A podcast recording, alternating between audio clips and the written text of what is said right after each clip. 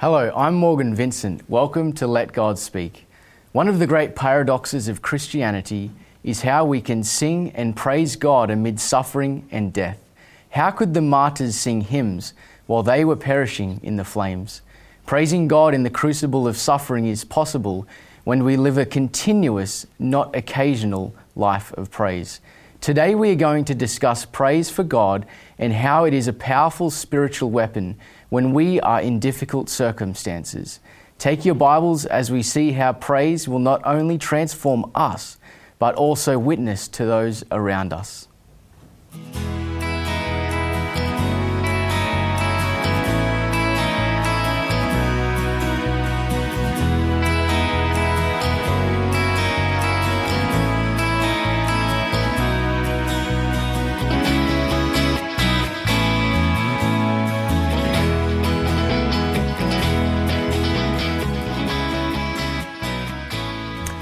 On our panel today, we have Alan Fisher and Rosemary Malkovich. Welcome to both of you. Hello. Before we start, let's begin with a word of prayer. Father in heaven, we thank you for this opportunity to have this discussion. And as we open our Bibles to our viewers and us here, we pray that your Holy Spirit would lead and guide us into all truth. And we pray that we would be changed because of the discussion and the time we have had uh, today. In Jesus' name, amen. Amen. Well, let's begin. And before we go any further, I want to read from the Bible and one particular passage that Paul wrote. And it's in Philippians chapter 4. And I'm going to read from verses 4 to 7. And Paul says in the Bible, in verse 4, Rejoice in the Lord always. Again, I say, rejoice. Let your gentleness be known to all men. The Lord is at hand. And then he goes on and he says, Be anxious for nothing, but in everything by prayer and supplication with thanksgiving. Let your requests be made known to God, and the peace of God, which surpasses all understanding, will guard your hearts and minds through Christ Jesus. And so, Rosemary, here in verse 4, it says, To rejoice in the Lord always. But then he goes on and says, And again I say rejoice. Was this a theory from Paul's life that just came to him, or was it because he was speaking from perhaps a personal experience of hardship? Uh, he was definitely talking from experience of hardship, not from having a life of ease, mm-hmm. which I suppose we all wish we could have. But let me read from 2 Corinthians 11 24 to 27, where he enumerates on some things that had happened in his Christian life. From the Jews, five times I received 40 stripes minus one, or in other words, not 39, mm. because they believed someone would die if they got the 40th. Three times I was beaten with rods. Once I was stoned. Three times I was shipwrecked. A night and a day I have been in the deep. In journeyings often, in perils of waters, in perils of robbers, in perils of my own countrymen, in perils of the Gentiles, in perils in the city, in perils in the wilderness, in perils in the sea, in perils among false brethren, in weariness and toil, in sleeplessness, sleeplessness often in hunger and thirst, in fastings often, in cold and nakedness. I mean, that mm. is some list. He was wow. He was jailed in Rome at the time he wrote this. Um, and he had previously, he says there he's been shipwrecked three times. There was another time to come that he was shipwrecked. So that's four shipwrecks. This is quite a list. Mm. And he was um, speaking from experience of being through amazing ex- trials and terrible things, and yet being able to rejoice in God um, through all of that. Mm. No, thank it, it, w- those key words that he mentions. You know, peril kept coming through again mm. and again. That's anything but a life of ease. And you know, why do we think Paul says to rejoice in the Lord always? Alan, why the use of the word always? Well, there's two reasons for this. One is that we have to learn to um, rejoice when the circumstances don't seem to give us any reason to rejoice. Mm. And the other is we have to learn to rejoice even when we don't feel like it. We have to make mm. rejoicing, praising a habit of life. Mm. Mm, a habit, I, I, like that word there. And, you know, why, why was Paul able to praise God while under the most difficult of circumstances, Rosemary? I think that this shows the reality of his experience on the Damascus Road with Jesus Mm. Christ. This wasn't some theory, something Mm-hmm. he had heard about. He had been a, a persecutor of followers of Christ. He hated Mm. Christ and he met Christ on that road, and his life was completely changed. Mm-hmm. And through that faith, he was willing to suffer for Christ. Um, he knew the devil was trying to silence his witness in many ways and bringing different persecutions upon him. But through each one, he used it as a time to not only praise God, but to encourage other people. He knew he was safe in God's hands. Mm-hmm. And he knew that he was going to spend eternity with God. It wasn't just a head knowledge, it was a personal experience. And let's look at Romans chapter 8, verses 38 and 39. He knew this for himself. For I am persuaded that neither death, nor life, nor angels, nor principalities, nor powers, nor things present, nor things to come, nor height, nor depth, nor any other created thing, or creature, it says in King James, shall be able to separate us from the love of God which is in Christ Jesus. He knew that love for hmm. himself. Mm, and that's that's pivotal to this. And we now want to look at the word rejoice that, that Paul uses, and it's the Greek word kairo, which literally means to enjoy a state of happiness and well-being. And what did Paul actually do when he rejoiced and praised God, Alan?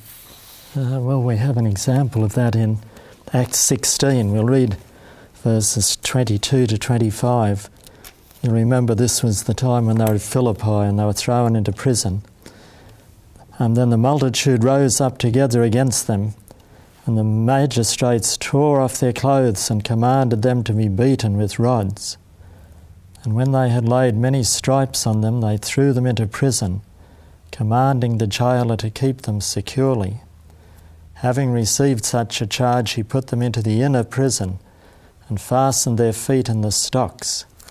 But at midnight, Paul and Silas were praying and singing hymns to God, and the prisoners were listening to them. So, this was a um, pretty serious situation. This was real persecution and suffering. They've been arrested and falsely accused and beaten, which would have been very painful. And um, it says it was at midnight, so they must have been still awake, so they're missing out on their sleep.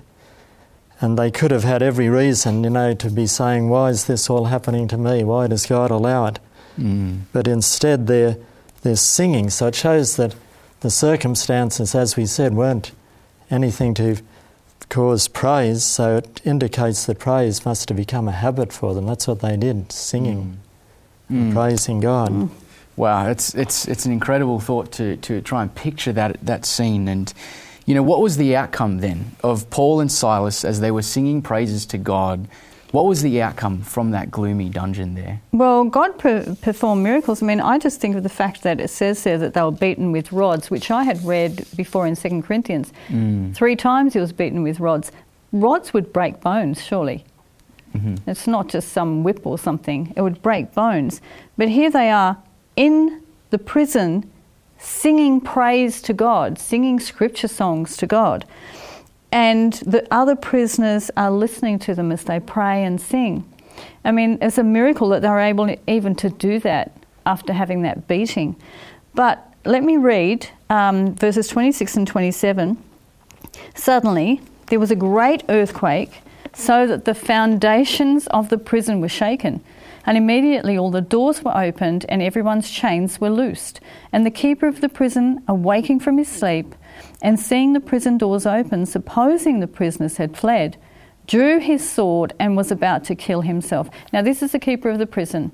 He hmm. wakes up with this earthquake, sees all the doors open, figures all the, the prisoners have escaped, and he's going to be killed a merciless death as a, as a prison guard for letting the prisoners escape. So it's better for him to kill himself quickly hmm. than to suffer what's going to come to him. Um, fortunately, Paul calls out and says, Don't kill yourself. We're all here alive. Um, nobody has run away. That's what we read in verses 30 to 33. And he brought them out, and, and well, he uh, previous to that, but then it says there that the, uh, the jailer brought them out and said, Sirs, what must I do to be saved?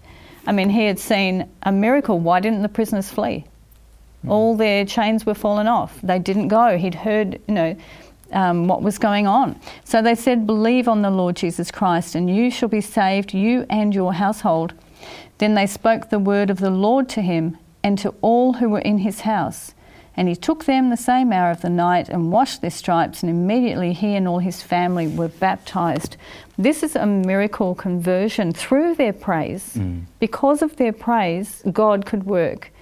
And I don't know what happened in the lives of the other prisoners, but they were listening. It says so. And the jailer and his household were saved because of this situation them being beaten, put in the jail, in stocks, them singing praises to God, the earthquake. A whole family, a whole household was saved. Hmm. Wow. And going on, Alan, why, why, do you think the prisoners didn't run away? Uh, well, this was something out of the ordinary. Mm. Yeah. They'd never seen a thing like this before. It says here in verse 26 that their chains fell off. Well, that mm. doesn't normally happen of its own accord. No. And so the prisoners, they knew what Paul and Silas were like. They'd heard them singing and praising God, and they knew that this was the work of God. Mm. I'd say they were too scared to run away. They were too much in awe. Mm. yeah, captured by, by the awe of the situation. And let's turn back now to, to the Old Testament, and we're going to look at another example of praise, specifically the conquest of Jericho. And I'm going to read from Numbers chapter 22 and verse 1. And the Bible says, Then the children of Israel moved and camped in the plains of Moab on the side of the Jordan across from Jericho. Rosemary, why was the conquest of Jericho so significant? Well, Jericho was a, a very ancient city. It was one of the first cities. And it was very strongly fortified with high walls and it was impenetrable.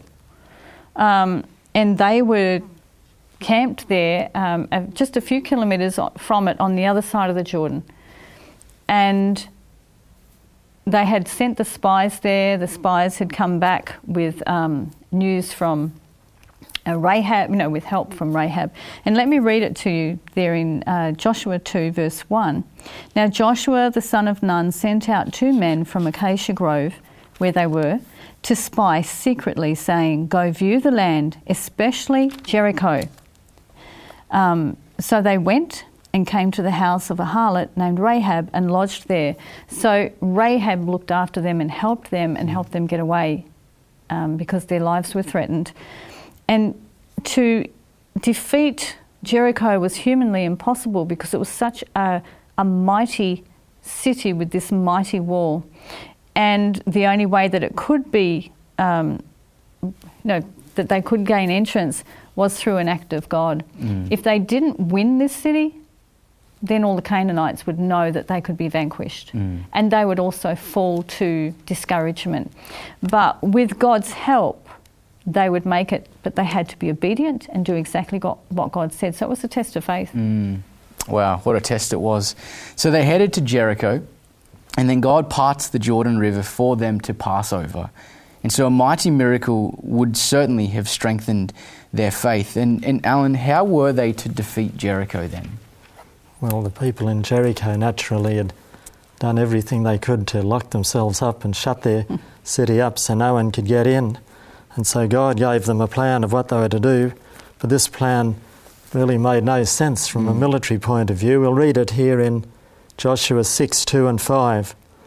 And the Lord said to Jericho, See, I have given, sorry, the Lord said to Joshua, See, I have given Jericho into your hands, its king and the mighty men of valour. You shall march around the city, all you men of war. You shall go all around the city once. This you shall do six days. And seven priests shall bear seven trumpets of ram's horns before the ark. But the seventh day you shall march around the city seven times, and the priests shall blow the trumpets. It shall come to pass when they make a long blast with the ram's horn, and when you hear the sound of the trumpet, that all the people shall shout with a great shout. Then the wall of the city will fall down flat, and the people shall go up every man straight before him. And so, humanly speaking, this didn't seem to make sense. It seems mm. ridiculous. But the Israelites' job was to just trust God and exactly do what He said. Mm. Verse 5 says, as you said there, when, when they hear the sound of the trumpet, all the people shall shout with a great shout. What do you think God would have asked them to shout, Rosemary? Why would He ask them to shout? Well, let's look at Joshua 6:10 because this is very important.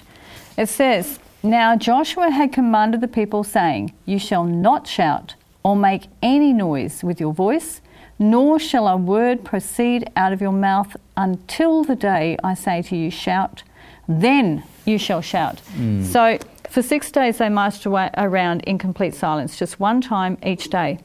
And I can imagine the people in the city the first time saying, What are they doing? And then they go back, Oh. And then the second day they come back, Oh, what's going on? They're back again. And then they walk off. And the mm. third day and the fourth day. And the, the people in the city are getting more and more worried. What is going on? But on the seventh day, they march once around, but then they keep on going. Now, the people in the city must have been getting really terrified. What is going on? They're mm. going around more than once. At first, I got used to it, just once. Now they're going six, seven times. Then they shouted. Mm. And the walls came down. I mean, the people in the city must have been wondering what was going on. But let's just go to Hebrews chapter 11 and verse 30 because there's something in here for us to read. Hebrews 11:30 says, "By faith the walls of Jericho fell down after they were encircled for 7 days.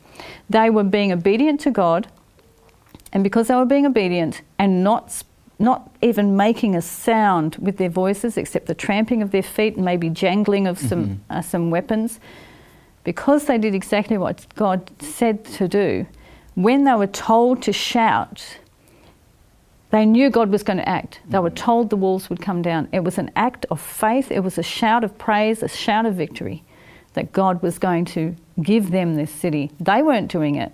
Mm. It was God, it was God's tactics, and God was going to make the wall fall down. Mm. because they were faithful and obedient. And over and over and again, we're seeing this. It's, it's an act of God, it's God intervention, it's, it's God doing these incredible mm. things and, and hu- humanity's response in, in faith. What lessons are there then for us today, Alan, when we look at this story of the conquest in Jericho? Well, we're told that all these things were written for our learning. Mm. And sometimes when God wants our, to get our attention, to change our course of action, to do something new, He might have to bring us to, we could say, a proverbial Jericho. Mm. a problem that's like Jericho was too great a thing for them to solve on their own strength too great for us to solve on our own strength. And we might have to um, take time to just reflect on what God can do for us and what He wants to do for us. And it may be that God will force us to take some time to do this by suffering. But we have to focus on what God wants us to do, what His requirements are as laid out in the Bible, and then we're to trust God and to praise Him. Mm.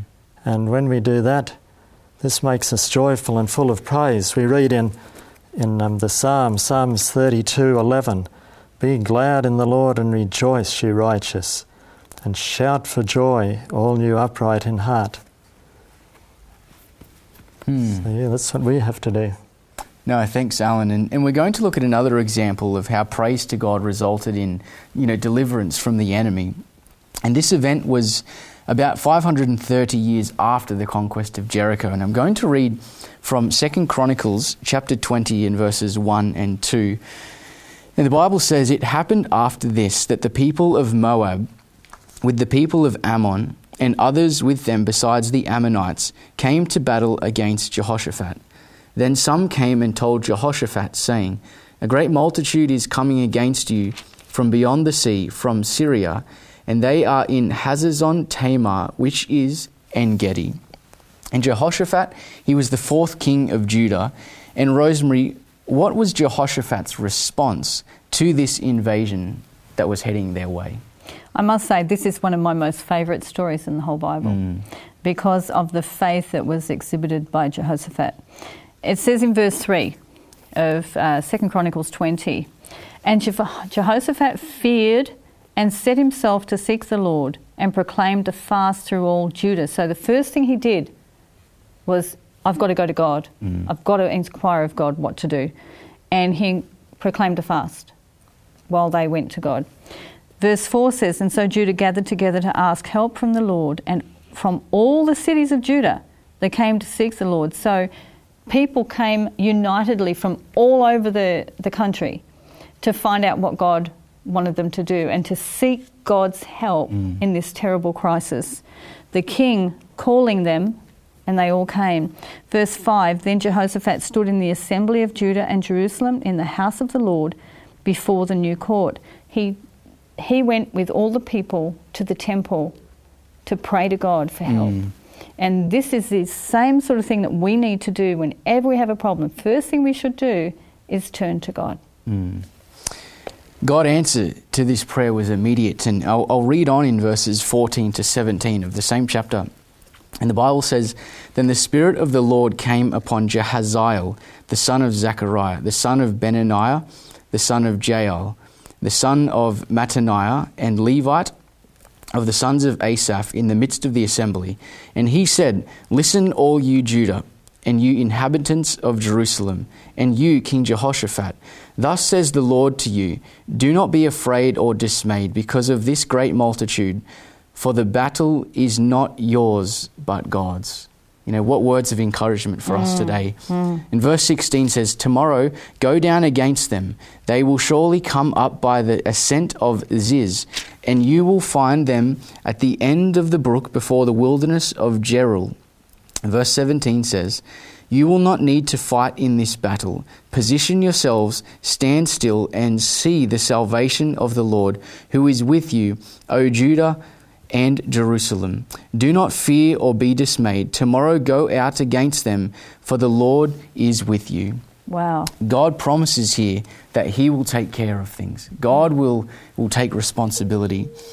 And so, Alan, Jehoshaphat and the people, they didn't have to do anything. So, how did they respond then? Well, we read here in verse 19 Then the Levites of the children of the Kohathites and of the children of the Korahites stood up to praise the Lord God of Israel with voices loud and high. So, what they did was the first thing they had was a praise service, Hmm. public singing to God for his, for his promise of deliverance. And They praised God for what he was going to do even Mm. before he'd done it. yes. So, Mm. this was showing real faith in God's promise. Hmm. Rosemary, then what were they to do? Okay, verses 20 and uh, 21.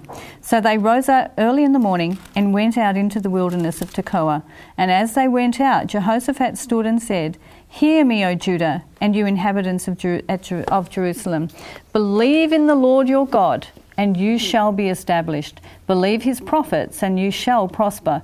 And when he had consulted with the people, he appointed those who should sing to the Lord, and who should praise the beauty of holiness as they went out before the army and were saying, Praise the Lord, for his mercy endures forever. He took the singers and put mm. them in the forefront of what could be a battle. He put them in front of the army. They led the way, praising the mercy and the, the goodness of God as they went. That's not what you do. Hmm. But because they believed what God said, and He said, believe His prophets, believe God's word, showing His faith, He put the singers out in front. And they went to battle. Faith has been a key word and, and um, reality that we've been speaking about. And I'm going to read now from Hebrews chapter 11, verses uh, 1. It says here, Now faith is the substance of things hoped for, the evidence of things not seen. And we've seen this in, in the examples we've spoken about already. And so their actions showed that they did believe God would, in fact, deliver them. And they only had to hold on to these words that God was saying. Alan, at what point did God take action? Well, we read in verse 22 Now, when they began to sing and to praise, the Lord set ambushes against the people of Ammon, Moab, and Mount Seir, who had come against Judah, and they were defeated. So it was when they started to sing, when they were praising God in the face of the enemy, and when they were showing their total faith in God, that God um, intervened and caused these enemies to be defeated. And as it says, they helped the inhabitants helped to destroy one another. They all fought among themselves. And it's a similar thing when it was the with Jericho as well. After they had done everything God told them to do, and they shouted, God brought the walls down. He didn't bring them down before. It was when they had done what He had said, like Jehoshaphat did. Mm. So, Rosemary, for us today, what lessons can we learn from, from this story? Um, one of the, the things I think of, it was in our um, in something I read, and it said, "Praise needs to become the very atmosphere we live in. Mm. We must, in every situation, whether it's good times when we don't tend to praise God, or when it is in bad times when we usually say, "Why me? What are you doing, God?" Mm. We should learn to praise God in each situation, whether it's good or bad. If we praise during the good times, we'll be able to praise easier through the Mm. bad times. And praise is an act of faith. You praise God before He delivers you, you praise God before He does something. And it shows God that you trust Him, that you believe in Him, and that you're willing to submit yourself to Him. Because praise is really submitting yourself to God. Mm. And that's what we should be doing. Just a, a quick look at Romans 10:17 and it says so then faith comes by hearing and hearing by the word of God. We read these stories in the Bible Mm. and because they are true stories, we can believe them and have faith as well. Mm. It's amazing how that you know through through good and the bad, uh, we can we can praise God and you know we look to Jesus and, and I recall the time with with his suffering on the eve of his crucifixion that he was able to to still sing, he was Mm. still able to pray, and so these examples that we've looked at and, and ultimately the example of Jesus And the martyrs. Exactly. All throughout time, we've seen the importance of praising God. Rejoicing amid crucibles of suffering springs out of the realization that God is real and that He is good and He created us, that we belong to Him and He loves us deeply, that God redeems us from the power of sin and of Satan, and that we with God will be victorious in this life. God is the source of praise by being who He is, our Creator and our Saviour, our King and our Father, our Judge and our friend. He is awesome, and we encourage you to strengthen your faith by learning more about Him from the Bible. For who God is and what He has done will bring praise to our lips constantly. Thank you for joining us on Let God Speak. Remember, all past programs plus teachers' notes are available on our website. Join us again next time, and God bless.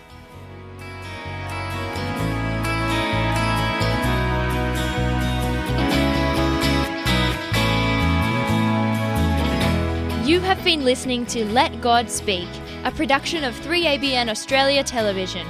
To catch up on past programs, please visit 3abnaustralia.org.au. Call us in Australia on 02 4973 3456 or email radio at 3abnaustralia.org.au. We'd love to hear from you.